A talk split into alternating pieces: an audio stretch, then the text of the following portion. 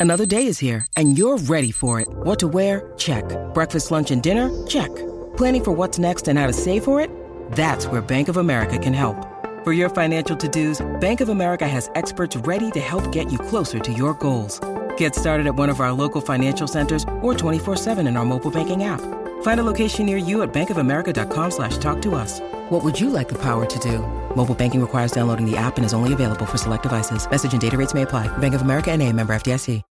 When you need mealtime inspiration, it's worth shopping Kroger, where you'll find over 30,000 mouthwatering choices that excite your inner foodie. And no matter what tasty choice you make, you'll enjoy our everyday low prices, plus extra ways to save, like digital coupons worth over $600 each week. You can also save up to $1 off per gallon at the pump with fuel points. More savings and more inspiring flavors make shopping Kroger worth it every time. Kroger, fresh for everyone. Fuel restrictions apply.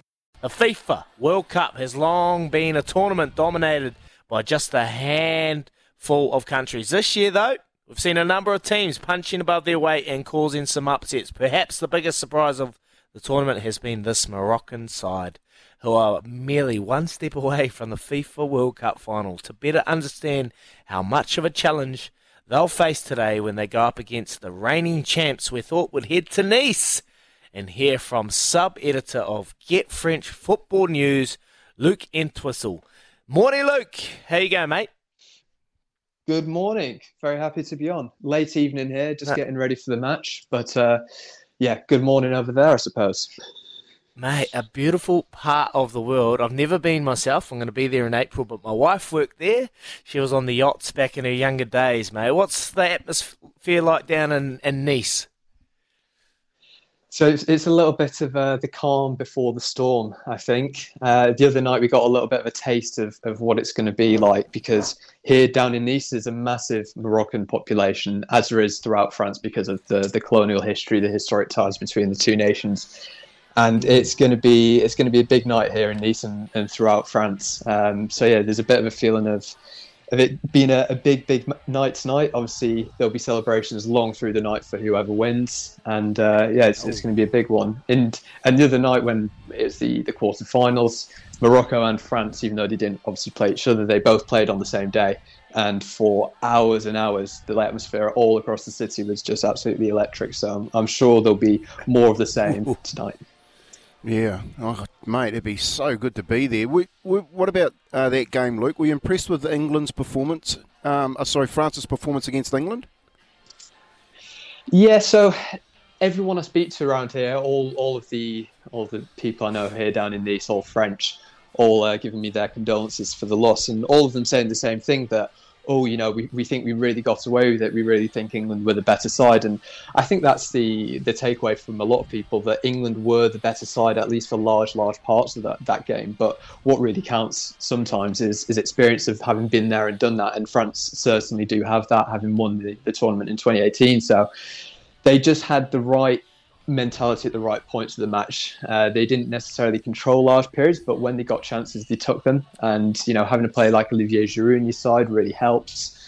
And having to play like Griezmann uh, in the form he's in really helps as well. So there's some really great individual performances, but also just a bit of experience and nous of, of knowing how to get through those kind of games as they've done so many times in the past. Um, I think tonight is, is going to be uh, a weird one. It's hard to know exactly what to expect tonight, but they go in, mm. you know, probably be quite confident that they're going to get through to the final. The old saying my coaches used to say, defence wins titles, and Moroccan defence has been phenomenal this tournament, only leaking one goal. But on the other side, haven't probably scored as many as they like, but defence has held them in games. Do you think the Moroccan defence will trouble this potent French attack? I mean, you say so based on, on precedent, but they have, bizarrely, because obviously the, the team news is just filtering out now. Uh, they've actually hmm. changed to a back three, which is quite an odd move because obviously this basically 5 4 1 has really worked for them over this tournament. Their defensive record has been incredible. You know, not conceding a goal to Spain or Portugal, especially Portugal with the offensive yeah. arsenal at their disposal, is absolutely insane for a, for a team like Morocco. And, you know, these are good players. These are good centre backs. You know, in Aguerd and in uh, Romain Saïss as well, who's who's at Wolverhampton. Both of those are good centre backs, but none of them are world class centre backs. So the fact that they've shut out these teams is quite incredible and is really you know a testament mm. to the work that the manager's done there in, in, the organisation. So it's quite interesting that he's decided for this massive game. You know, they've all been massive games because this is for for Morocco and for an African team a historic run you know, an, an African team has never got to the semi final mm. of a World Cup. So this is unprecedented. And then to get there and then to change that that tried and tested uh, kind of setup is yeah, it's, uh, it's an interesting move. Hey, Luke, just just talking about France's run um, through to this game, and if they do get to the final, in the context of having probably five of their first choice players out, how good is this French team? Yeah, so obviously loads of players missing from this squad. Uh, just to, to rattle off a few, you've got mm. Pogba and Kante, Kimpembe. Both, of, both, all three of those players, sorry, would ordinarily start for France, and that's even not taking into account Karim Benzema, the Ballon d'Or winner, who had a long hiatus from the France team, came back, uh, usurped Olivier Giroud, who is now the, the record goal scorer for France, uh, but obviously now Olivier Giroud's back in. It's it's very impressive, frankly, because especially that midfield is heavily reconstructed.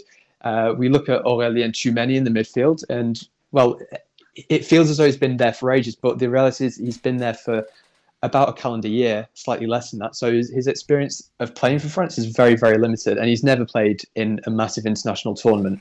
Then you've got Rabiot, who's he's got plenty of caps, but he didn't go to the 28 World Cup. He was on the the list to be called up, the kind of backup list. He refused to be on that, but he's back. And then it's Griezmann in a kind of number eight role, number eight, number ten, and he's basically performing what for him is is quite an alien role. So the fact that all of these players, some of whom have very little experience, have adapted, and some of those more experienced players have kind of adapted their roles and changed to to kind of facilitate this new Deschamps system, is it's quite impressive. Especially as you say, the the amount of players out. It's there's a such a list of players, and, and if any other nation in the world was missing so many key players, uh, I don't think you'd be seeing the results that, that France are getting. Frankly.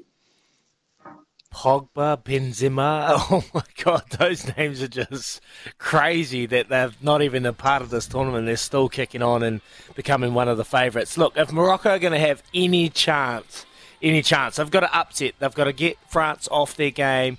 And discipline for the French team has been something that's been a bit questionable. And, is it an issue for the French side at the moment in the, in the back four? They've given away a few uh, penalties, a few little free kicks that, that could probably cause them a little bit of disruption there. Yeah, I mean, lots of those France defenders are quite aggressive in the way that they they play, uh, just in terms of their genuine play style. So you're looking at Upamecano. He's a player who likes to really kind of push out and put pressure on the midfielders and, and on the strikers in between the spaces. So naturally, he picks up the odd booking.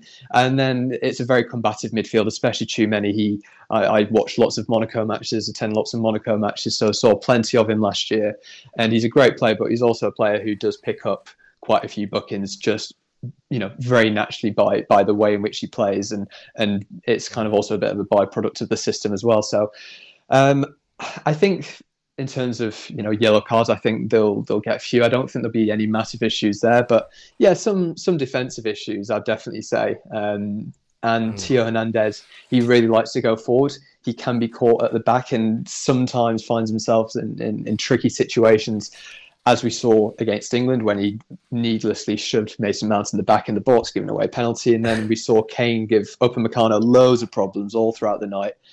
So that's also something that uh, I think needs to be watched out for. I think that Morocco won't attack often, but when they do, it could be really quite lethal. It'll be quick. It'll be on the counter. That's that's their style, and they could cause some problems. Really drag those French players out of position and yeah, they they need to be got at because this is a, quite a new look defence. It's a very defensive defence. You know, Jules Koundé is playing at right back. He's not a right back. Theo Hernandez has no, you know, top level international World Cup experience.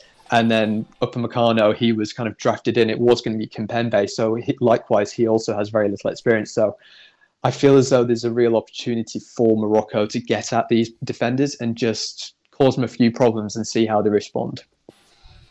Hey, Luke, power plays. You've, you've just named a few of them there. We've we've given one out this morning. We think Giroud uh, will have the first two shots on goal in each half. So, you know, he'll get the first one in for French in the first half and the second uh, half first up again. What's your power play today that you can give to, the, to our listeners? Where do you think it's all going to come from? Uh, I would I would certainly back Giroud to score, um, frankly, because of the way that the game's going to play out, especially if Morocco are going for a three at the back. I think that gives some spaces out in those wide areas potentially.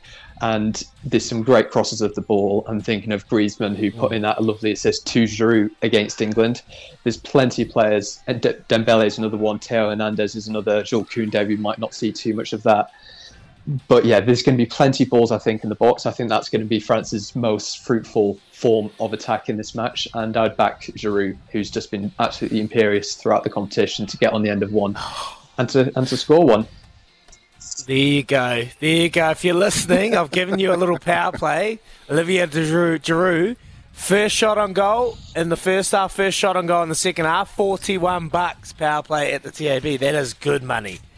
So, just last question for you, uh, Luke, before you shoot off. Is there anything we can take from this World Cup and how competitive the smaller nations have been that tells us something new about the ecosystem of the professional football? I think this was a slightly odd World Cup. Obviously, this is the first one that's ever happened in winter, but one of the takeaways is certainly the, the rise of, of the African teams. This has certainly felt like Africa's World Cup that they've finally come to the fore. And, you know, I don't think everyone expected it would necessarily be Morocco with Senegal winning the Africa Cup of Nations early this year. Uh, they only got through to the round of 16, but obviously came up against an opponent such as England, who that's always going to be a difficult ride. But I think there's uh, certainly Morocco have shown that there is investment in the African game and that there is mm. a certain rise in the African game, and that potentially because you know, lots of lots of players in Europe have dual nationalities. You know, lots of the French players could have played for lots of African nations, for example. Uh, we might mm. see more and more um, players potentially representing their, you know, the the country of their fathers or of their mothers or or of their place of birth. I think that could be a trend that we see uh, further going into the future, especially with these much more competitive African sides going forward. So I, I think the takeaway is that African football is is on the rise, and um, mm. I think it's a trend that, that should probably continue into into the next World Cup in four years' time.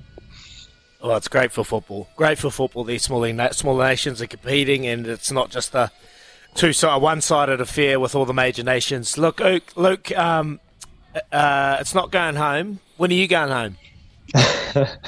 Uh, well, yeah, it's, it's not going home. Unfortunately, uh, bizarrely, I'm actually going home uh, for the for the Christmas holidays on the day of the final itself. So I've watched all of England's games from afar, watched all of France games here. But should France be in the mm. final, as I expect them to be, I will not be. So I'll be missing the celebrations this time around. But um, yeah, it's, it's a great shame. Oh, sorry, man. I just had to get in there with that little stab. You took it nicely, mate. Appreciate it. Luke, you're an absolute champion. And if you want to read uh, any of Luke's pieces, get French football news, Luke Entwistle. We appreciate you coming on the show, mate. Have a great day. Enjoy the day in Nice. I think it'll be humming. Thank you so much, mate. I think it will be. Thanks very much for having me on. Having a great day, everyone. There he is. Luke I just had to, man, I just can't help myself sometimes, Ned. You're the best. Hey, how, how good is it? Look, I've got to say, when I was watching a lot of the earlier games, I was thinking, man, how many of these African teams will have players if they were to choose the their, I guess, their home nations?